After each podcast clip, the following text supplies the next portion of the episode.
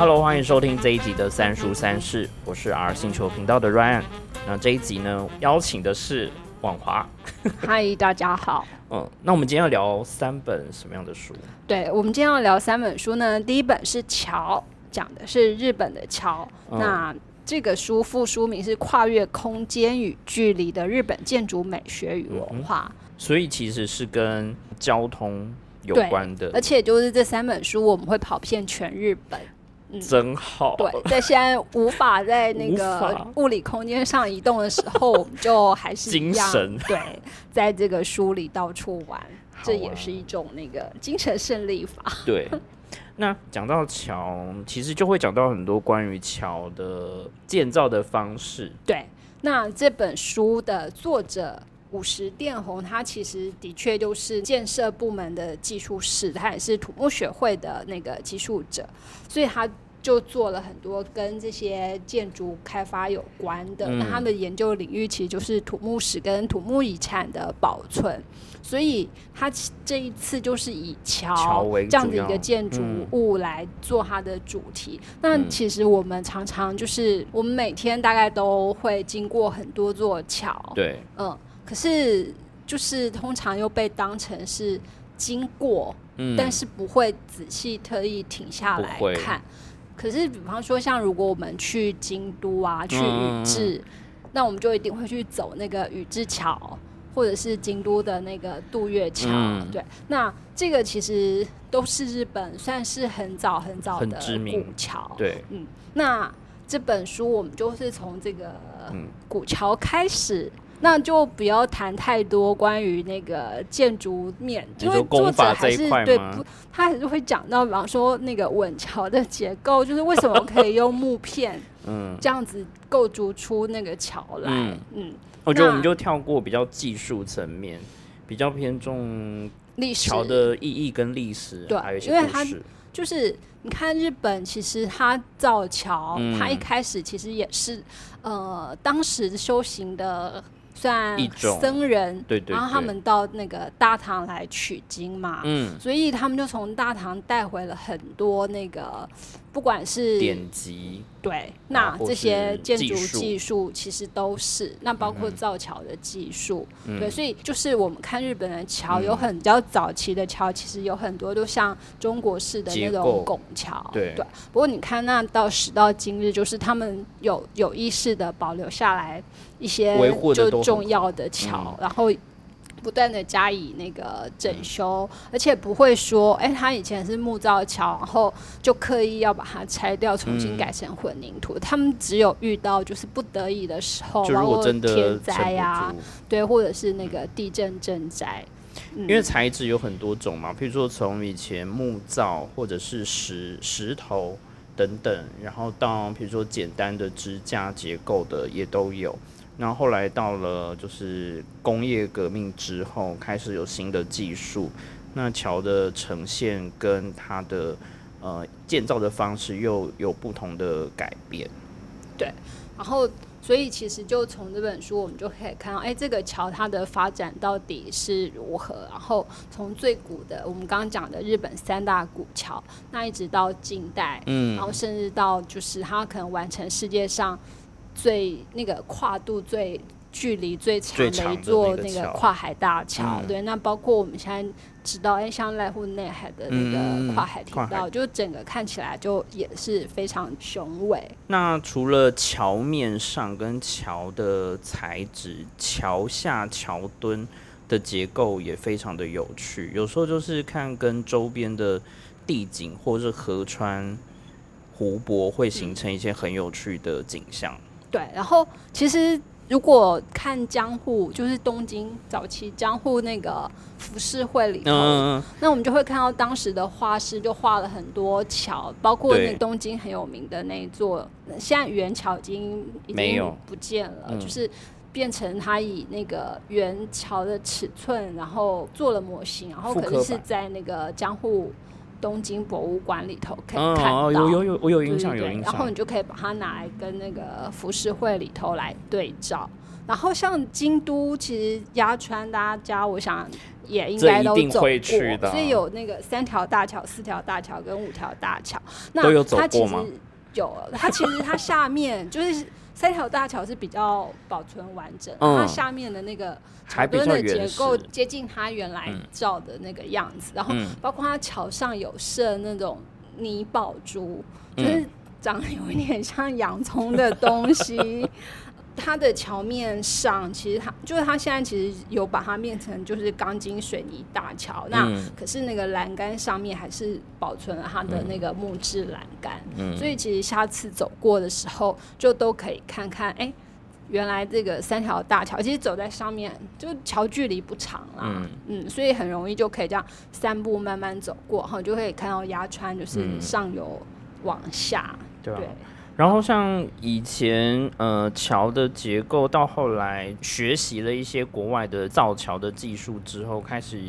对于桥有各种很像很创新的设计，比如说它的弧度啊，并不是说所有都像现在一样都是一个平面。对，然后它还包括像那种可动的桥，嗯，对，那像那个就是有点像伦敦 塔。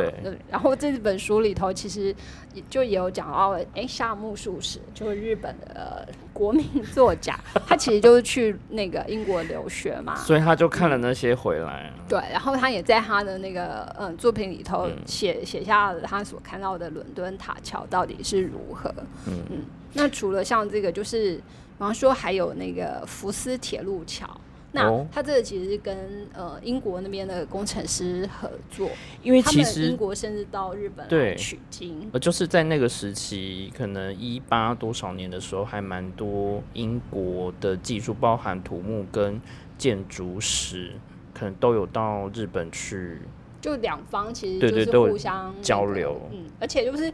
概念就是东西方其实很不一样，那嗯。他们也借助彼此的那个工程师把这些优点融合起来，嗯所以那个时候的工程师就是他们的身影还留留在那个英国的那个纸钞上面，对。这个很酷哎。然后像因为东方跟西方对于桥的观念本来就有很多不同的解释，比如说在学日文的时候，老师就会常问你说，你知道筷子跟桥的日文其实发音字是一样，但是在语调上面其实不太一样。然后老师就会故意考说，所以你要你要讲得出来桥跟筷子的发音到底有什么样不一样？对啊，哎，那讲到那个桥跟筷子，其实就有一个很有趣的联想，就是其实对他们来讲，桥跟筷子是一种结界对，设定。对，那那个好，因为现在是鬼月嘛，所以我们要讲一些比较应景 所以他们在桥上其实也就流传了很多不同的传传说。那有的是真，就是真实发生的，然后有的就是都市传说吗？就对啊，因为桥这件事情，它就是改变了人呃跟城市还有移动的距离的这件事，而且把原本就是没有办法衔接的两个空间连接串了联起。来。嗯，那就是你要从这一边走向另外一边，其实它就是也是有一个，就是除了连接之外，它也是一个分分界点的那个概念。就如果你从不管是第三者、第三方的角度，或者是你在桥上，其实好像你都会有一种错觉，就是你不知道哪一边是去，哪一边是回，每一个地方都可以是去跟回。对，然后像好，他这边讲从传说开始的话，就是其实江户那时候要往其他地方，那有嗯五条主要路线嘛，嗯嗯对，然后其中就是他们叫做五街道，然后其中那个这五条路的最后一处呢，就是现在呃那个时候叫品川宿。嗯那他在距离品川宿不到三公里的地方设了一个林场，叫林之森刑场。对，这也是那个刑场，对对对，刑场，然后这是江户的三大刑场之一，所以它而且它现在还保留了那个当时的遗迹。那他们那个时候的处刑方式呢，就是你走到那边，你会嗯看到，哎、地上为什么有一个圆圆的，然后中间有一个洞，就是很像石质的甜甜圈。嗯，那它其实当时就是在那个圈圆圈中间放一个柱子，对，然后把犯人绑在上面，然后用火刑。天哪，好可怕！然后在这个就是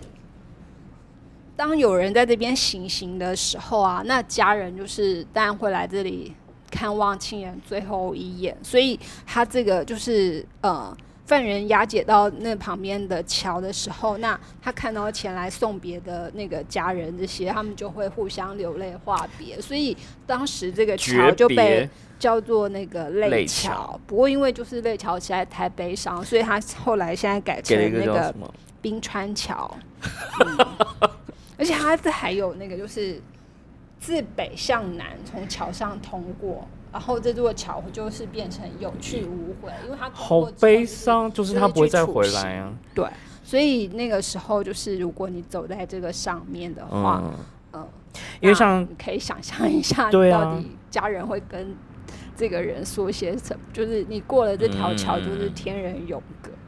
因为当时你说在江户，其实就有很多什么发生奇恋，然后什么，所以要那个示众。所以就会放在桥的附近，让大家都可以看得到，达到贺祖的效果。对，那这是就是好东京的这个悲伤的桥。那可是像在京都有一个叫做一条反桥，它其实也有一则传说，半温馨。那个时候呢，有一个翰林学士叫三善清行。对，然后他的学问其实就跟当时我们就是现在的那个什么学问之神啊，兼远道真不相上下。对，然后他去世的时候，他的儿子本来是在熊野的山中修行，那听到父亲死讯之后，他就赶快赶回来。回来奔。结果他走到就是到这座桥上的时候，其实他父亲的那个就是呃送葬已经经过这条桥。对，然后所以他后来。不是他后来，就是他当下就是很希望能够可以看到见父亲最后一面，然后跟他好好的道别。结果对，那结果后来就在这条桥上，管他父亲本来已经要经过那个明川的时候。就听到他儿子的声音，后来他就真的回头看，回回来，然后就跟他儿子，我鸡皮疙瘩都起来。所以，所以就是这个一条反，其实还蛮温馨的。然后这座桥后来被移到那个秦明神社里头，对，所以现在如果去秦明神社的话，就还是可以看得到这个桥的遗址。那就是安倍晴明这个跟桥就有很大的关联，就是他很喜欢对。就是利用乔瑟姐姐，而且他也会把他的那个式神，因为因为他老婆就是不像他有这么强的那个灵力，灵力，可是还是有某种感应，对，所以他就不喜欢那个安倍晴明把那些式神或什么东西的弄在家里头，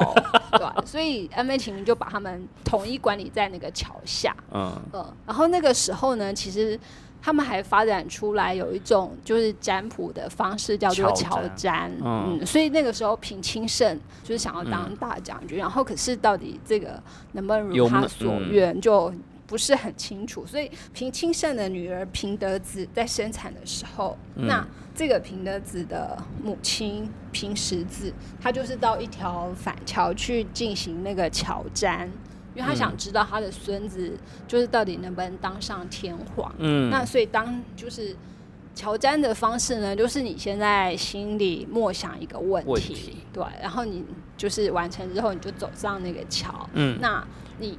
听到的第一句。第一句话就是你的答案。那个问题的回答，所以他那个时候走上去呢，他其实他听到的是哎那个。他的孙子会成为安德天皇，嗯，可是实际上可能还讲了其他，因为平家在当时的谭之浦大战中结果失败了，嗯，对，那全家就被逼上绝路，所以那时候那个就是去进行挑战的那个祖母，她就是抱着那个小孩，那个孙子，就是说。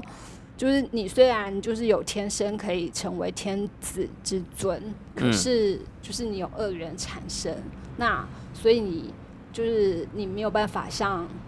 那种天子一样能够享尽荣华富贵跟权势，没有那个命。对，但你有那个，他就说，那就是现在就让我带着你，就是我们去那个西方极乐世界吧。所以他其实是抱着他孙子投河。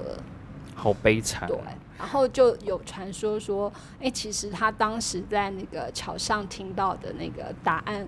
是秦明派他的式神故意去诉说的。那秦明可能就是都已经算到那个结果到底是如何，非常传奇。对啊，像也有听过说盖桥的时候，以前啦，就是盖桥的技术在桥下会把人埋进去。有，而且在日本那个他就有。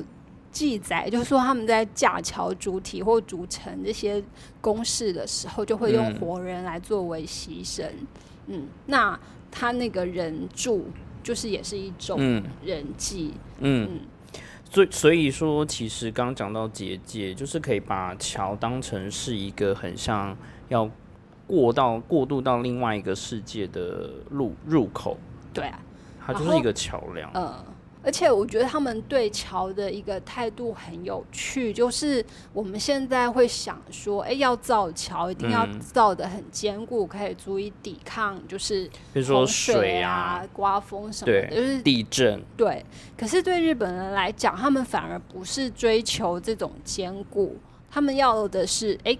即使损坏了也可以重新，对，很迅速的再重新盖起来。而且他觉得就是。其实桥你架设在水中，就是河川上，它其实是阻断了那个阻断了河川水流的流动，对，所以他觉得那样子是反对反了天地运行的道理，所以他们就会就因此就不会想要强求把那个桥做的很坚固。那所以它的桥其实有很多都也是真的就是一再重建，那他们觉得这个就是理所当然的，对，所以他们其实。在建筑方面就非常多，都是会考虑到自然环境跟天然的地理啊，然后等等去做建设，而不是说我只照我的意思去设计，对，强加在这边去做一个建设或者是桥墩。所以就是我觉得也是像这样子的那种概念啊，嗯，所以当他去看他们的桥的时候，一方面它可以让你。完全没有注意到桥，这个意思也就是说，这个桥其实会融入它整个背景里头。那要么它就可能会让它整个非常的突出，可是它的突出的方式并不是说，哎，它就是宏伟到一个非常壮观的程度，而是它就是让你非常清楚的感受到那个地方的。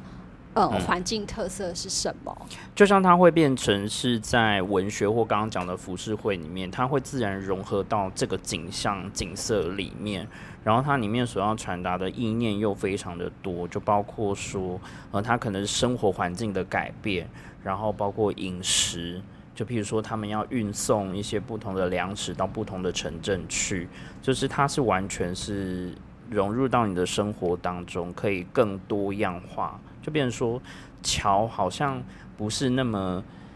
利剑的东西，不是那么显见，而是它就是融合在你的生活。对，然后所以我觉得他们对于桥就是不会因为它只是一个工具而去轻忽它。对啊，那像日本好这种桥，其实，在台湾也曾经出现过。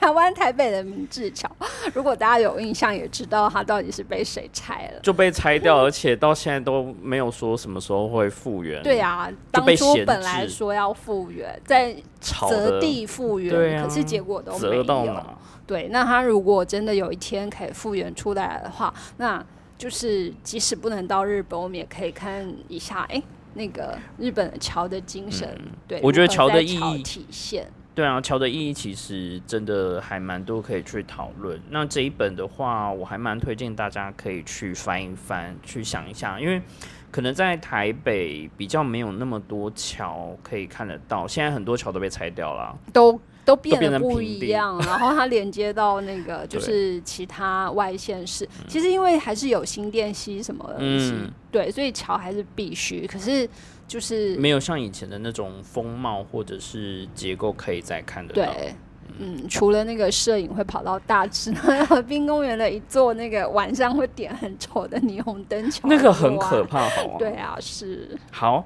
那第二本呢，聊的是绝美三十临海小站。好，那这就从桥到铁道之旅。可是这个铁道呢，嗯，跟现在很多人追的那个日本铁道又不不太一样。对，因为作者要带我们去看的是，第一个，它必须要非常紧邻大海。然后第二个呢，就是它其实是无人小站。嗯那这个无人包括可能没有专门的那个站务人员，没有乘呃，然后也有可能就是每天其实搭乘人次很少。对，那这就是我们这次要讲的绝美三十临海小站。那是日本第一本就是大海加无人小站的旅游指南。这比较像是一本图鉴，可是它又介绍了每一个小站的故事。哎，就说，因为有些人可能去追车站，喜欢去拍照，它比较像是在介绍这个小站的，比如说周边的景色啊，曾经是哪里电影拍过。可是这一本里面好像不光是只有讲这个车站的位置，对，因为其实。呃，我们可以想象得到，就是诶，为什么车站会在一个地方形成？那一开始一定是那个地方有人聚集，而需要这样的交通手段。跟桥很像。对，然后可是因为经过那个时间跟时代跟整个都市环境变化，所以这些原本可能是很热闹的小聚落，都就渐会因为渐的，不同的因素，嗯，比如说外都市化、么。周边的城市发展。对，那所以像比方说日本最大的那个铁道公司 JR，、嗯，那其中有这本书里头提到的有些站，其实就是还是他们营运。那可是面对像这样子变化的状况，会、嗯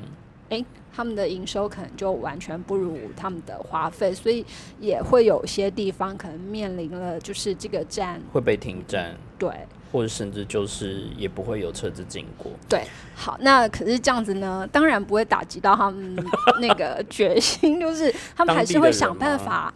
就在活用这些车站。所以我们可以看到这些这些无人小站，嗯虽然就是乍听之下看起来很没落的样子，嗯可是实际上那个不不管是这个作者，或者是当地的人，或者是铁道公司，又会采用一些企划，让这些站其实变得嗯，很有趣。对那像这个好临海小站，就是它最大的好处就是，哎、因为它是在铁道上，所以你不用自己开车去，嗯所以你也不用担心那个迷路或者是找不到停因为它就单向，就是呃，它的道路没有那么的复杂。嗯对，然后。这个就是，然后我们呃梳理就从北海道开始，嗯一一直往南那你想到的时候，你想去哪里就可以去哪里。而且其实这些小站它呃也都位于一些可能是大景点之间。那对。就是如果之后有时间的话，嗯。其实当搭乘这些铁路的时候，你看到像这样的小站，嗯你就不嗯妨就直接当机立断下车去，然后嗯。就可以看到完全不一样的世界。那我们就来讲讲这里头有趣的，或者是令人印象深刻的那个几个车站。车站。对，有个车站就在北海道，呃，北周冈车站。其实因为它在北海道嘛，所以就会讲到北海道当时在明治的时候就开始大量栽种很多农作物，可是没想到是引来了，蝗虫大军。对啊，所以那边有一个很著名的叫做蝗虫种，对，可是就是你走去的时候，它其实不太好找。嗯，但是就是看到这里的时候，就让人家觉得很有趣。蝗虫就是它竟然飞到北海道这么遥远又冰冷的地方，对，嗯，就有在书里面写到说，呃，他离开车站大概要走了一个小时才会找得到那个蝗虫种，其实距离稍微有一点远。对啊，那北海道其实是很晚啊，嗯就是算日本内地的人才去，那嗯当地有当地原本的住民，现在比较知道的是那个爱奴爱奴人，对。可是其实之前还有像其他，比方说呃二货刺客海人，他其实也有定居，就之前也是在北海道这里，嗯。对，可是就是跟当地人融合或嗯。那个，所以其实这一支民族后来就消失了。对，然后像这样的事迹，就是他也有在另外一个作者提到的那个北滨车站嗯。附近的那个博物馆里头留下了这样子的那个，所以其实到这边车站的话，就是可以看之前北海道原住民的生活到底嗯如何。对啊，而且当时因为没有那个杀虫剂，嗯所以其实那个虫害你可以想象，其实是非常可怕。就是像现在之前，在印度跟中国大陆的蝗蝗灾灾，，你可以光看呃新闻画面就可以想象，你把它想成是在北海道嗯，而且北海道的面积又非常的大。大，然后另外就是像日剧呃小孩女。小孩女对。那时候就是他们创造了那个 J J J 的对。口号，所以这个车站就很好玩，就是他们也发发行了一份嗯刊物，就叫做那个 J J J 通信，嗯，嗯，然后就是日本有一种就是青春十八的车票嘛，对对对。那你只要买了那个车票，然后那个普通车就是你可以愿意搭。搭，嗯，然后他们很厉害的，就是他们每年会有一个主题海报，嗯。那个海报就设计都很有很有趣。那他们其中二零一六年其实就以这个库内车站为、为他的那个海报主题，对啊，然后他就他说上面就写着。哎，恭喜各位同学毕业！然后虽然辛苦，可是请朝着梦想跟希望努力。那三路铁路会永远为你们加油哦。就很青春啊，就是像象征的，就是说你会从这个地方启程离开，或者甚至有一些人是从别的城镇，呃，进入到这个地方去就读，嗯然后你要把握，呃，其实就跟这本书有些车站在讲的事情是一样，就是时间，对，那个，而且就是那种时间，其实带出来的就是你永远的嗯回忆跟记忆。对。然后车站，我觉得车站也是一个很有趣的空间，嗯，平常是当地居民的交通工具，对所以当你有游人来的时候，就会发现，哎、他们其实进入了一个很很好玩的那个所谓茶水间会议啊，他们就会在列车上就是自由的交谈起来，嗯然后就会聊一些你觉得哎、怎么就是很像跟林家安大神在聊的事情，那里面有一个我其实印象还蛮深刻的，就是在呃朴素车站，它是在宫城县，它里面就有提到有一个呃女川国中，就是女川学生他们做的一个生命石碑。嗯那这个其实是为了纪念三一一的事件嘛？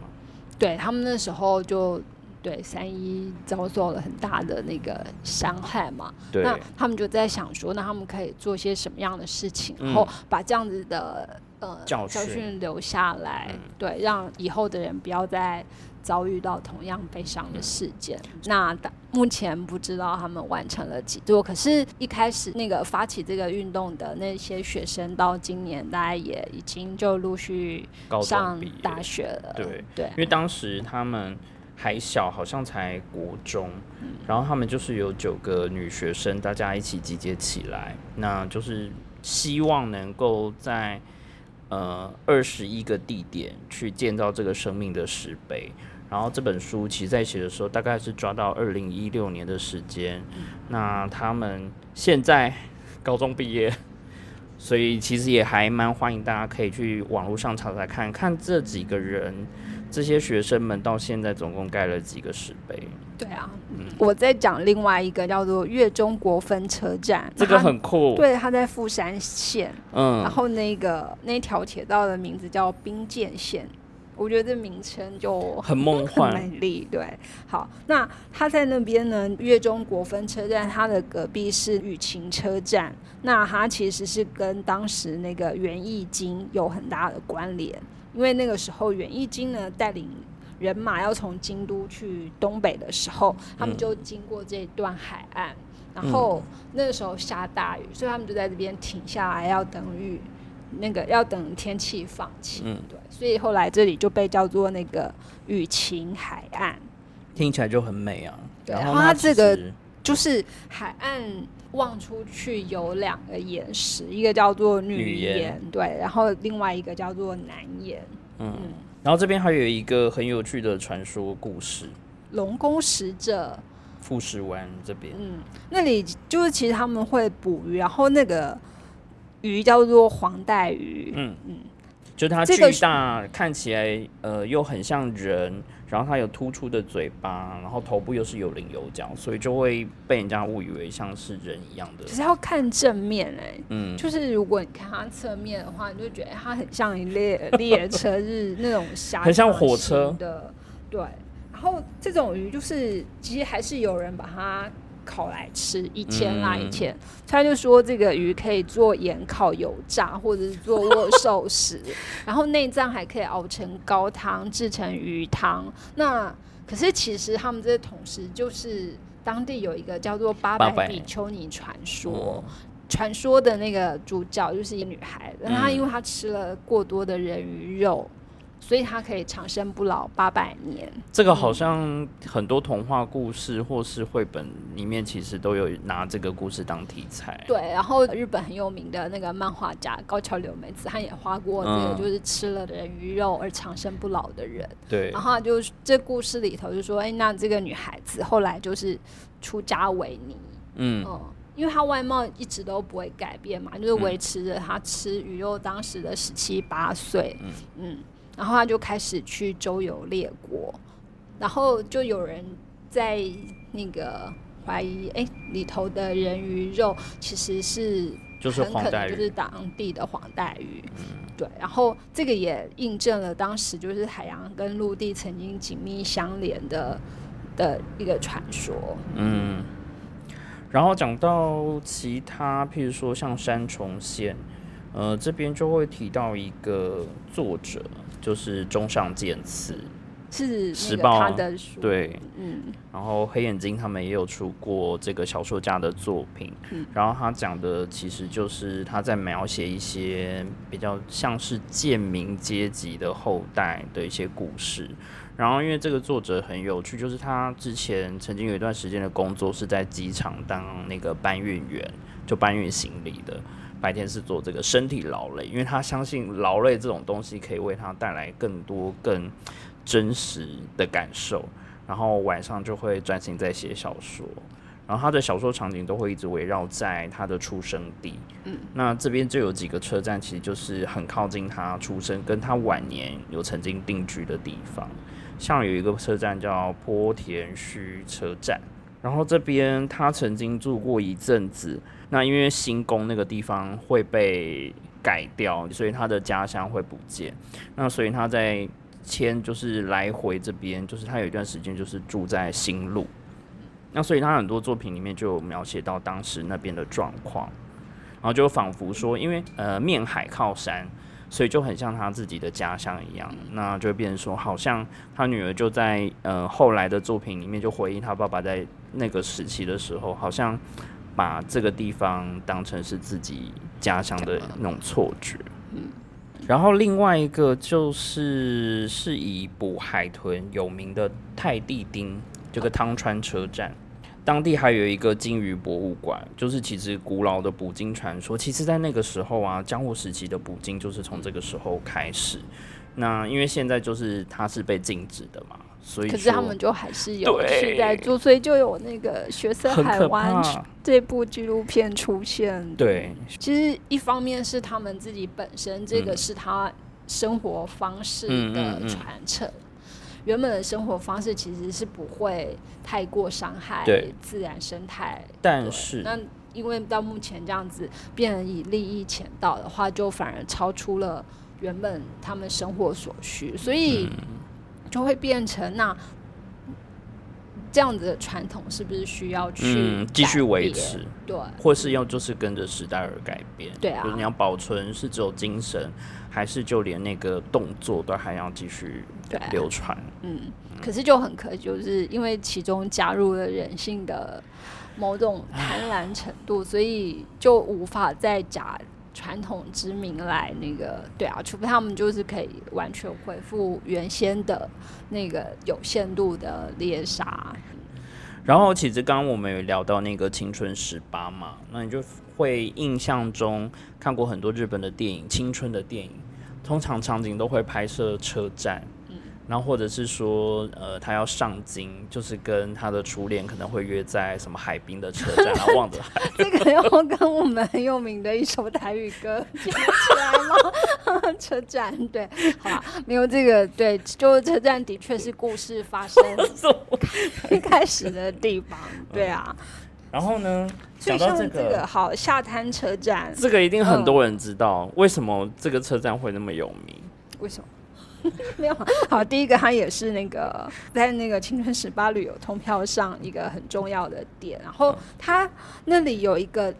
叫做猫咪乐园青岛，嗯。嗯，那这个青岛其实那个就是可以从那边坐渡轮过去，对，那为什么要去青岛呢？其实这是那个所有猫咪猫奴们最爱的朝圣地，因为那一座岛其实就是那个猫岛。那上面有非常多的猫咪，然后只有十五个岛民，嗯，很少。嗯，然后其实有一些呃，YouTube 这呃前几年有去拍过，然后但是就有讲说，其实现在的猫咪没有像以前那么多，是他们有就不知道管制吗？还是就是 因为都尽情交配，所以产生了 问题？不知道，就变成说你会想象说，你从一下船。到港口下船，走上陆地，应该就是满满的迎接着你的都是猫，但实际上没有那么多。对，可是就是的，还是很多人会去的地方。那因为岛上其实不能住，所以就是必须要当日来回，所以这就更特别、更珍惜。对，这个车站叫做下滩车站。嗯，然后去到那里，就连那个作者说：“哎，他不是那个，他不是。”猫派没有特别爱猫，可是，一上到这个岛上，一瞬就是一秒就变成了那个猫迷。嗯嗯，好。那因为作者，呃，就是花了几年的时间，然后去走遍全国各地的车站，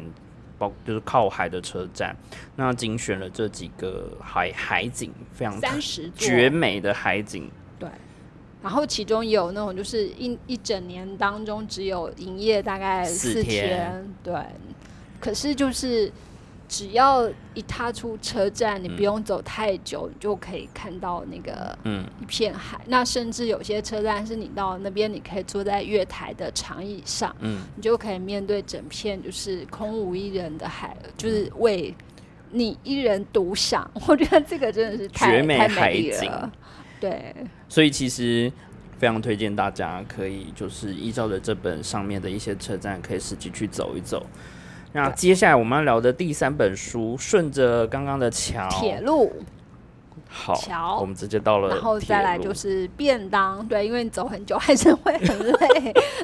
然后你沿途你还是需要一些食物的补给，所以我们第三本书叫做《日本铁路便当图鉴》。嗯嗯，那这本其实很有趣，就是说它是彩色的之外，就是作者他手绘吗？对，这是作者手绘的。嗯，然后这个作者。就是原本是连载的，嗯，那我们之前有出过他的另外一本叫做《大人女子随心所欲周末旅手帖》，嗯，然后也是以这种手绘的方式，然后去那本书是告诉大家，哎，如果你去到东京，然后你要去那个就是东京近郊两天一夜的小旅行，那就是作者是私人的那个私房路线推荐。然后他到了这本书呢，就是《日本铁路便当图鉴》。嗯，它里面介绍了全国吧，对，全各个县市呃有名而且是有趣的便当，就非常有当地特色，包括当地的食材，嗯，或者是当地的一些那个对乡土风情到底是什么，还有跟人在地文化到底是什么。嗯，然后当然他不是写到全部所有，而是经过他。这样子走下来，对精选，嗯，所以会看到很多很有趣的东西。对，那像他第一集就是开始便当十选，也就是他自己最推荐的，就是依照食材去区分，嗯，不同的特色便当有哪些配料，就是他手绘的图里面就会把里面。呃，食材全部都把它写出来，然后包括它的便当盒的造型都非常值得去看。好，那第一家不是不是第一家，就是他推荐的第一个便当，然后是那个启阳轩的烧麦便当。然后他们讲说，哎，这个烧麦便当那个就是也有可能是因为那个社长的口音，就讲哎、好吃好吃，五麦五麦好，可是因为那个口音的问题，所以被听成熊麦熊麦。哦，就变成是烧麦便当。对，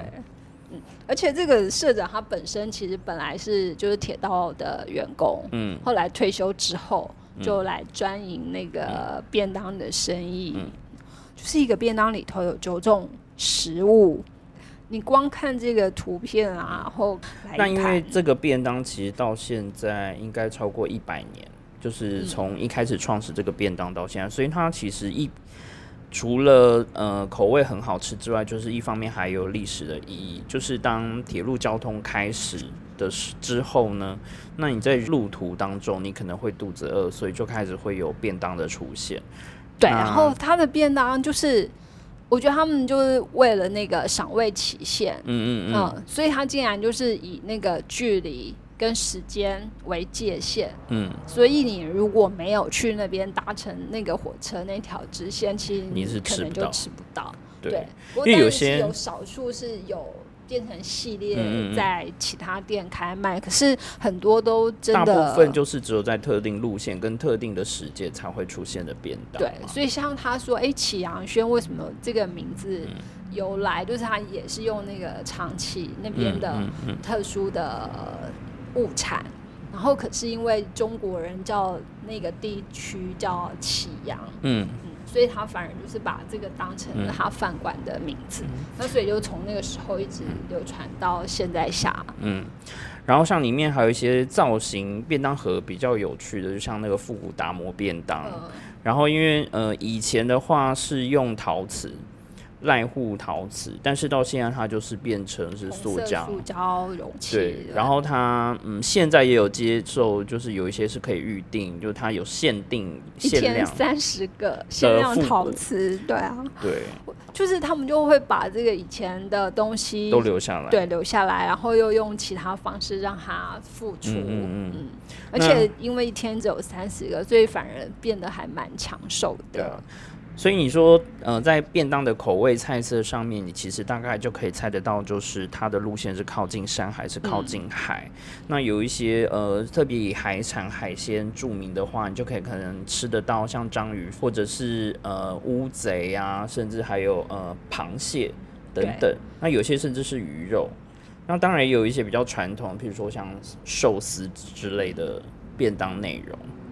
然后像他如果就是其中提到那个兵库县新神户站的那个名食章鱼饭，嗯，那我觉得就是它除了你一打开，你可以看到整个那个名食章鱼的触手，嗯。对，就这样摆在嗯。整个便当的中间，非常的醒目，甚至是有那种耀武扬威的感觉。对，可是其实这个就是更有趣的是装的那个容器，嗯。对，它就叫那个章鱼湖啊，嗯。嗯那它就是一个就是像瓮一样形状的东西，嗯，就是吃完就很想把它带回家、对。对啊，然后你就从呃前面的海鲜到后面的各种的肉类，那其实也代表说很多日本人的饮食文化也是因为不同的肉类，你可以看到它一直在演进，然后各地的料理的方式不一样。对，哎、像它里头有讲到那个鸡肉饭、嗯卡西瓦，嗯呃，然后我们上次在那个日本洋食里头有讲到这个九州的那个特、特殊的那个鸡肉饭，嗯，然后你一打开就是看到那个，哎、它呈三种颜色，然后这样并排在那个便当里头，另外就是呃书里面其实会有一些作者他自己推荐的路线。就是你沿着这这条路线，你除了可以呃吃到好吃的便当之外，然后当地也有介绍一些特色的车站、建筑，甚至也有提到一些当地周边的一些旅游相关的资讯。对，像他讲到那个埼玉县致富铁路，那就是这里的火车呢，它有那个蒸汽火车，嗯，所以它会吐出黑烟来，所以、嗯所以 不能打开窗户吗？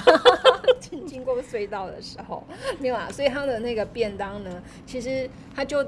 发挥那个这个蒸汽火车的的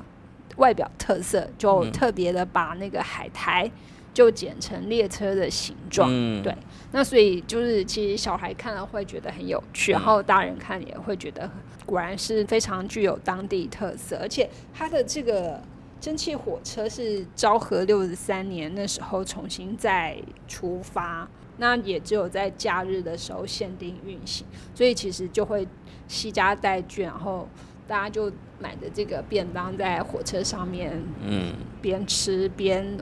看车窗外的奇景，就是不火车不是只是你的交通工具而已。然后像它里面还有介绍，有一条路线是到长野，然后长野就是你可能可以到松本城，在松本站的时候，它有一个特色的便当，然后附近又有很有名的善光寺。然后讲到松本城，就松本这个地方其实出了非常多有名的人，就是草间弥生，对，然后再就是川岛芳子，也曾经住在这个地方。就是以前他爸爸在训练他要成为一个 间谍，他这边练骑马啊什么什么，其实就是松本城这个地方本身就非常有人文，然后它又是日本最古老的天守，然后但是它其实现在的天守不是原本的那一个，因为之前也是因为毁。毁掉，然后又重新再盖起来。对，另外一个我觉得非常推荐，就是有送酒，就是跟酿酒厂有关。对对对，就是 B 级的美食铁路便当与酿酒厂，就是在山梨县。那山梨县里面就是有产非常多丰富的水果跟自然物产，然后这边很自然就是把酿酒厂里面的名酒、地酒就放到便当里面去。然后对，除了这个之外，他那个还有一个他也有提到的，就是月后月后汤泽站的那个本酒馆，嗯。那里头也是就是很多酒，然后是还有神户酒便当，嗯。嗯。那那个酒馆其实会有像那种投币式的，嗯。那一整面墙，其实不止一整面啦，就是反反正整个可以用壮观来形容，然后你就可以去换代币，那一个代币你就可以去去投你想要喝的那个，那它就会出来一杯，哦，所以那其实你真的就可以畅饮。可是如果就是酒量很普通的，搞不好就是到第五杯你就不行了。然后作者很有趣，就是他除了介绍这些不同的菜色路线，然后用手绘的方式把便当的造型画的栩栩如生之外，他还有教你一些小 paper，就是这些铁路便当你吃完买回来之后回收还可以干嘛？办？对，因为像刚刚讲的那个章鱼湖的那个，其实你真的就会很想带回去啊。然后像那个打磨便当，对，嗯，然后甚它其实可以当装饰。那个木里头还有那个面包超人啊，那那个我们真的就有去买过。嗯然后因为便当不能，就是里头食物不能带回家对，所以就是吃完。可是知道小孩一定很喜欢那个东西，所以他就把那个吃完的便当就洗干净。嗯我觉得这个地方它又很有一种永续的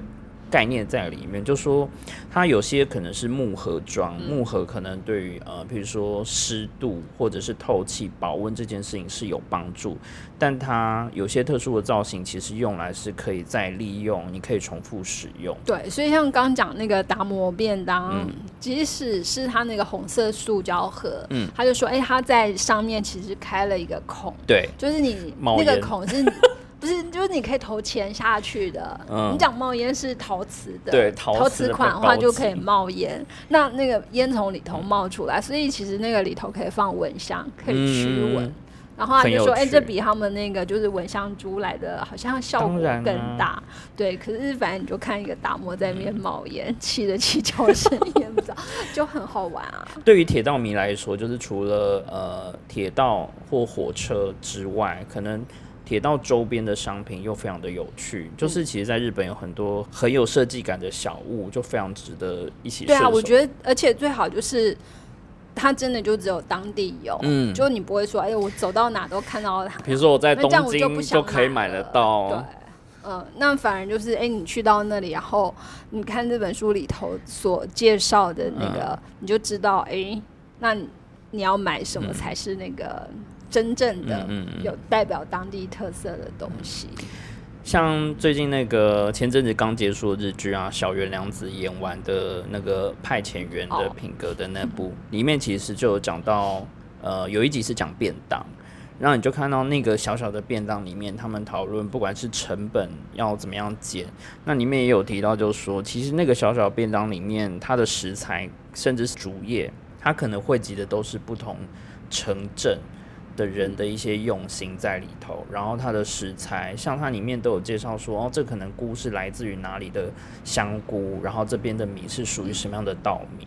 就它有很多不同的意涵在里面。对，然后而且他就还有提到一个东京便当，他就说、嗯这个东京便当它里头其实有很多东西，其实就是找那个东京最有名的那个，嗯比方说那个字物是要从哪里来哪里嗯来，对，然后。的确，一看哇，果然是那个行家的选择，因为那些他选择的店，其实平常你要去排队的，可能都要排很久。可是可以借由那样一个便当，就一次让你满足多种那个、嗯 口味。然后另外里面还有提到的，就是我觉得还蛮特别的，就是消失的铁路便当跟复出的铁路便当，在东北那边有一种叫做木戒指人偶。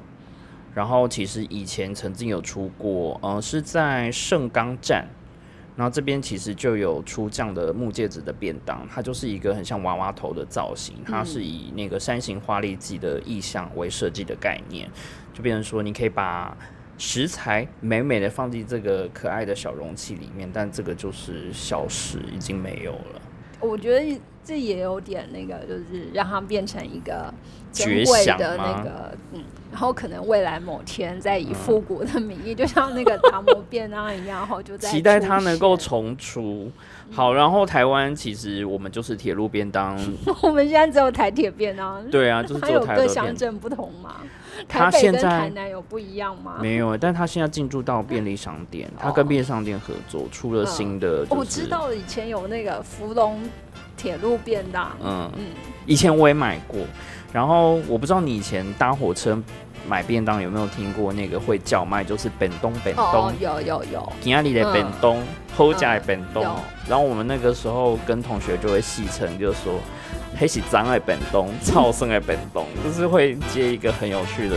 但现在你已经听不到这些声，音。现在都没有了，好，那我们今天聊了三本是跟交通有关的书，嗯，然后跟游玩有关，对啊，又带你看，又带你吃，然后又带你去感受一下时间跟空间的移动的感觉。好，